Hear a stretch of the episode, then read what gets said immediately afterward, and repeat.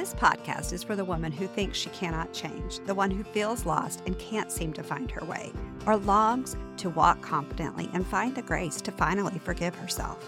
If you've tried it all, give it up a thousand times, or wrestle with what you've done and who you've become, you're in the right place. If you've ever searched, How can I ever forgive myself on the internet? Take a listen to The Grace Frontier.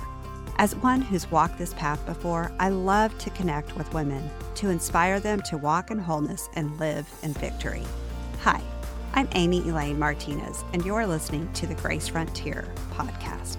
I'm a self proclaimed grace slinger and victory girl, and I'll be your truth telling trail guide on these episodes, helping you to sift through the lies and teaching you how to journey with Jesus, travel light as you unpack the baggage of your past hurt, shame, and regret.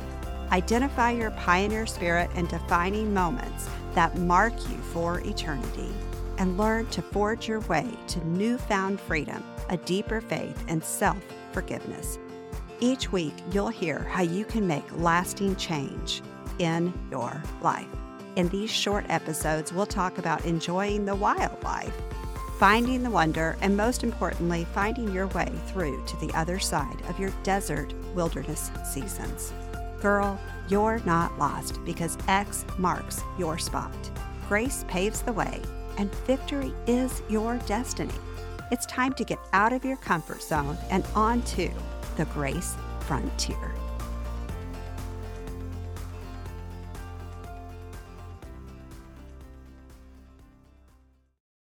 Hey, friends, welcome to the Grace Frontier podcast. I'm your host, Amy Elaine Martinez, and I'm thrilled to be with you today. There's a few things that I'm always saying around here on the podcast, like the wilderness isn't a wasteland like the enemy wants you to believe, and grace paves the way. And last week we delved into what it means when I say victory is your destiny. I hope that you enjoyed that episode because it was meant to equip you to live in victory, not just to visit the land of victory, like you're on vacation, but to learn to fight from and live in the victory Jesus died to give us, to abide in it, to take ownership of it, dare I say, occupy it. Yes, next time the enemy comes calling, seeking you out in your old neighborhood of defeat, I want you to be able to say, I don't live here anymore. I've moved on to better things because victory is my destiny. Not today, Satan. I say that not only to make you laugh, but because I mean it. Say that out loud next time the enemy starts taunting you and just see how fast he gets his tail out of there. When we start talking like we believe what God says about us, the enemy will flee. Try it. I dare you. Listen, over the past few episodes, we've seen how sin is ever creeping at the door of our lives, just waiting for the opportunity or invitation to make itself right at home, how even our seemingly insignificant sins creep in and become a way of life. When we look at our new friends that we've met here on the grace frontier, we see sin right alongside the grace I've pointed out. Eve was deceived, Hagar was prideful. Lot's daughters didn't seem to know any better. And later in Rebecca's life, she too would take her eyes off God and try to take matters into her own hands like Sarai did. And later, Jacob's wife, Rachel, went so far as to steal her father's household idols, to take them with her to their new digs when Jacob had had enough of his father in law's abuse and declared it was time to move back to the land God had given him, back home where he belonged. Each of our upcoming episodes will show how in every story grace shows up. Why? Because sin abounds. We are a sinful people in desperate need of God's grace. Now, we don't talk a lot about sin in our culture. It's like a four letter word or a taboo topic that can't be brought up. But you know what? As ugly as our sin is, without sin, there's no need for grace. And I am grateful for that grace that we've been given. So we're going to go there today. We're going to take a look at being set apart and being a change maker. Because if our aim is to look more like Jesus, and that's what the Grace Frontier is all about, then becoming a woman who's willing to make changes is vitally important to living the victorious life. We have to be intentional about what we're doing and not doing. So let's take a look at what sin is, and then we'll take a good long look at grace. We'll define it and let it mark us for eternity to help us become a change maker.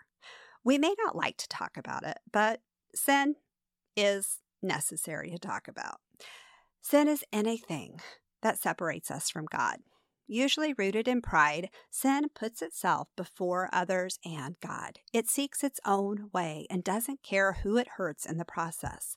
Ultimately, sin causes us to feel shame and regret, whether it's our sin or someone else's sin against us. Sin often feels like there's a chasm between us and God, like the Grand Canyon. It seems impossible to bridge the gap without some kind of divine intervention. Many times, sin leaves us feeling like we've gone too far, there's too much that's come between, or that we'd never be able to give ourselves. So, why even approach God about that matter? What's done is done, and now we just have to live out the consequences. This is where defeat comes calling. This is where we get stuck in repetitive sin cycles of self sabotage and self destruction, where self loathing pursues us relentlessly and self doubt becomes our MO, the way we operate. But wait, we don't have to live like that. In last week's episode, we talked all about how victory is our destiny. And this week, we're following up that discussion on what sin is and what grace is. Grace is as much our destiny as victory, it's different. But before we can live in victory, we have to experience the transforming power of the Holy Spirit through grace. So here's what we need to know about sin sin is relative in that what feels like a gigantic sin to one may not even register on the scale for another. But that's irrelevant because it really only matters what God thinks of as sin. Whatever comes between our relationship with God, whatever it is that causes us to lose that intimacy that we were created for with God, that's the spot where we need grace to show up in our lives.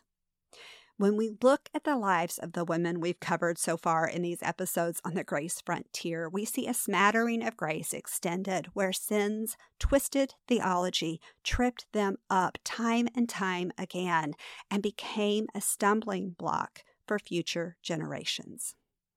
Y'all, this is what we call generational sin. It's important for us to understand it because its implications are far reaching and long standing. Generational sin may seem like a foreign concept or just plain weird to you, but do you see cycles of sin running in your family or in your life? Places where you thrive in chaos instead of abiding in God's peace, or where it feels more natural to be all wound up instead of living unraveled and untangled from all the things that so easily entangle us. Hebrews 12, 1 and 2 reminds us of those who have gone before us, telling us to throw off everything that hinders and entangles us, that we might run with perseverance. This is one of our key verses today. Let me read it to you in the NLT, the New Living Translation. Therefore, since we are surrounded by such a huge crowd of witnesses to the life of faith, let us strip off every weight that slows us down, especially the sin that so easily trips us up. And let us run with endurance the race God has set before us. We do this by keeping our eyes on Jesus, the champion who initiates and perfects our faith. What I want you to see is that where sin abounds, grace lingers. Where regret leaves us feeling a cold shoulder, mercy moves in and covers the offense. Where shame threatens to take us under, redemption hovers, offering a hand up not just a hand out to assuage our pain. Yes, God's love gently reaches out and pulls us up out of the pit we've dug for ourselves or the one we've been pushed into. Whether we've caused our own grief or lied so much that we found ourselves backed into a corner, grace marks the spot where Christ shows up and says, Not today. This one is marked for eternity. She's mine. What is grace? It sounds too good to be true, but yes, grace marks us. It sets us apart. Now that we've covered what sin is, let's move on to defining grace and let it cover our tracks, wiping out our track record. That's exactly what happens on the grace frontier. God meets us in the midst of our mess, and where His mercy covers up and hides our sin, His grace extends. Mercy is compassion in action. Grace is what gives us the grit to keep going. It goes before us and comes behind us. Where mercy covers, I like to think that grace extends. When I looked up that word for extend, it means to compound, to spread or stretch forth. It unbends things, stretches out to the fullest length causes to move at full stride, exerting to full capacity, to make available, to cause to reach as to go the distance or cover the full scope of, to prolong, to advance, to further, to enlarge, to broaden. The archaic meaning is to exaggerate. Isn't that exactly what grace does for us? God's goodness extends to us, exaggerating His goodness to cover our lack, our slack, and our not enough.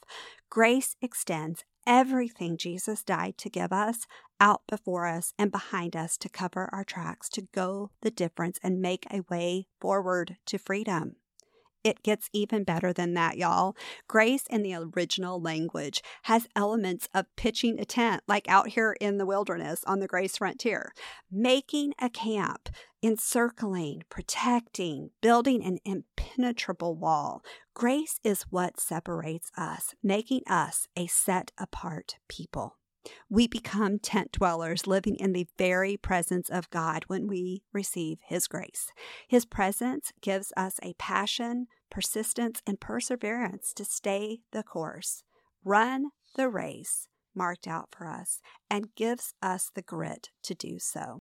Grit is not only what we dig our feet into out here on the Grace frontier on the sandy, dusty wilderness roads. Grit is also the courage and resolve we need to get up, to not give up.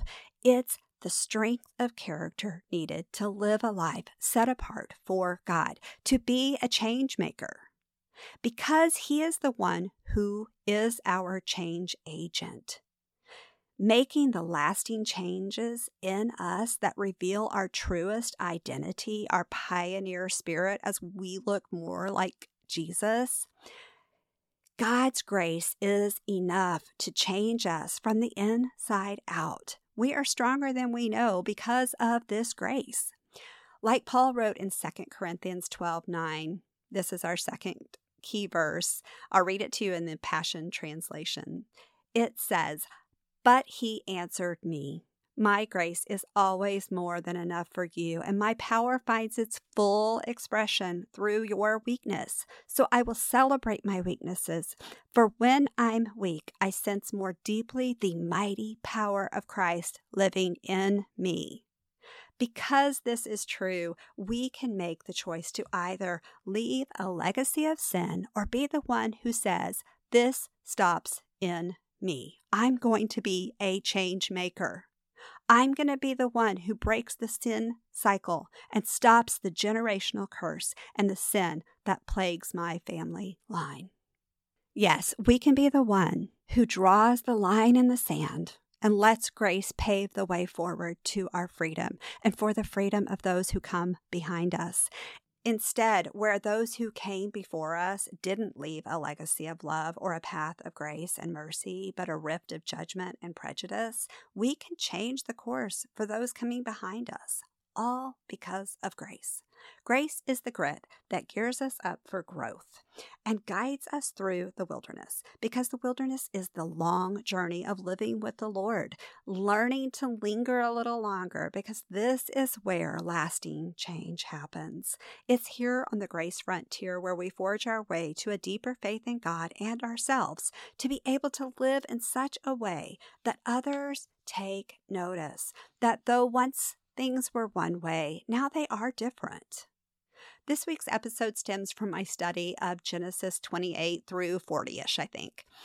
After a messy middle of betrayal and manipulation, deceiving and conniving, we find Rebecca in the midst of relational mayhem with her two boys who have become feuding brothers to the point that one must flee.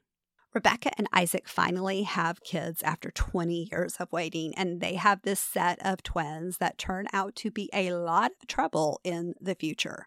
The stories in this section of the Bible are much like a soap opera where there's family feuds over inheritance, money, property, and where just because it's a family business, not everyone gets a fair shake for their hard work. But through it all, the overarching theme is God is the God who sees it all, and his heart is ever for redemption and restoration.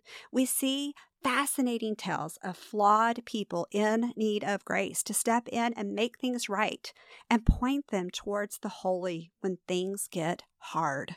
There's no way I can retell the whole saga of events here, but I'll pull out some of the valuable lessons for us along the way. And as always, I encourage you to go read it for yourself.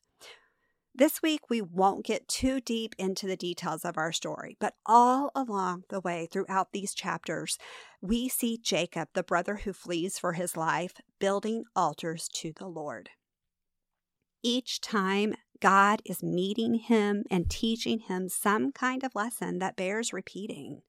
Each time an altar is built, there is some kind of sacrifice being made, and the same holds true for our lives today. We are meant to be a living sacrifice. I love how the message reads for Romans 12 1 and 2. So here's what I want you to do God helping you. Take your everyday, ordinary life, your sleeping, eating, going to work, and walking around life, and place it before God as an offering. That's the living sacrifice that we're talking about. It goes on to say, embracing what God does for you is the best thing you can do for Him. Don't become so well adjusted to your culture that you fit in without even thinking. Instead, fix your attention on God. You'll be changed from the inside out. Every time we make a sacrifice of laying down our will for the Father's, we build an altar unto the Lord. In every story from the first episode, we've seen grace pave the way where X marks the spot where transformation begins. We want to look more like Jesus in our everyday lives so that others will be drawn to us like a gateway to heaven where we invite them in to taste and see that the Lord is good, that He keeps His promises to a thousand generations, that He will never leave us or forsake us for our shortcomings. He is the God who stays when everyone else walks away, the one who gives us a destination and is totally committed to seeing us get there, the one who makes lasting change and reality in our lives more than a behavior modification. This is grace. Every altar is a place of sacrifice where we lay down our way for His. This good land that we're standing on is holy ground because God meets us in this journey, and wherever He is, His presence brings the holy. Even in the hardest of places where change seems impossible, we're going to see grace show up, helping us to become change makers in the process. Y'all, this is what the Grace Frontier is all about. Next week, we'll trek a little bit farther into what it means to live our lives as a living sacrifice we'll look at the lives of some of those friends that we've made from previous episodes and see where we can look back and learn a little bit more about breaking these cycles of sin in order to live in victory. And we'll talk a little bit about this SIFT method that I've developed to help us step out, identify our pioneer spirit, forge our way to faith, freedom, and self forgiveness, and to travel light, to unpack the baggage of past hurts, shame, and regret. My question for you this week is Are you ready to be a change maker? Our defining moment is when we make the decision to be a change maker. Our grace marker is when God shows up and we become consistent in our efforts to make the lasting change needed in our lives. In closing, let me read Philippians 1 6 in the message over you. Every time you cross my mind, I break out in exclamations of thanks to God. Each exclamation is a trigger of prayer. I find myself praying for you with a glad heart. I am so pleased that you have continued on in this with us, believing and proclaiming God's message from the day you heard it right up to the present. There has never been the slightest doubt in my mind that the God who started this great work in you would keep at it and bring it to a flourishing finish on the very day Jesus Christ appears. That's my prayer for you this week. Until next time, happy trails, sweet friend.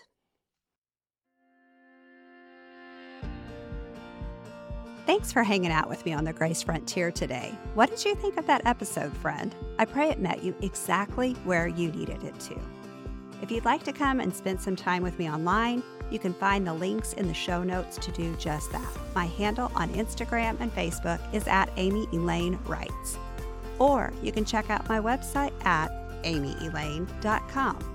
Before you go, could you take a second to see if God would have you pass this episode on to a loved one or a friend? Take a pause and see if He places a face or a name on your heart. If someone comes to mind, text or DM them a link to this episode so that they can learn and grow and find freedom and healing through the words God gave me for this particular episode. And if today's message from the Grace Frontier touched you, it would be the nicest gift ever if you could take a moment to write a heartfelt review on Apple or wherever you listen to the podcast. It helps to encourage others to check out this show for themselves. Until next time, remember that the wilderness isn't a wasteland like the enemy wants you to believe, but it's exactly where God wants you to be. Because X marks the spot where grace finds you and me.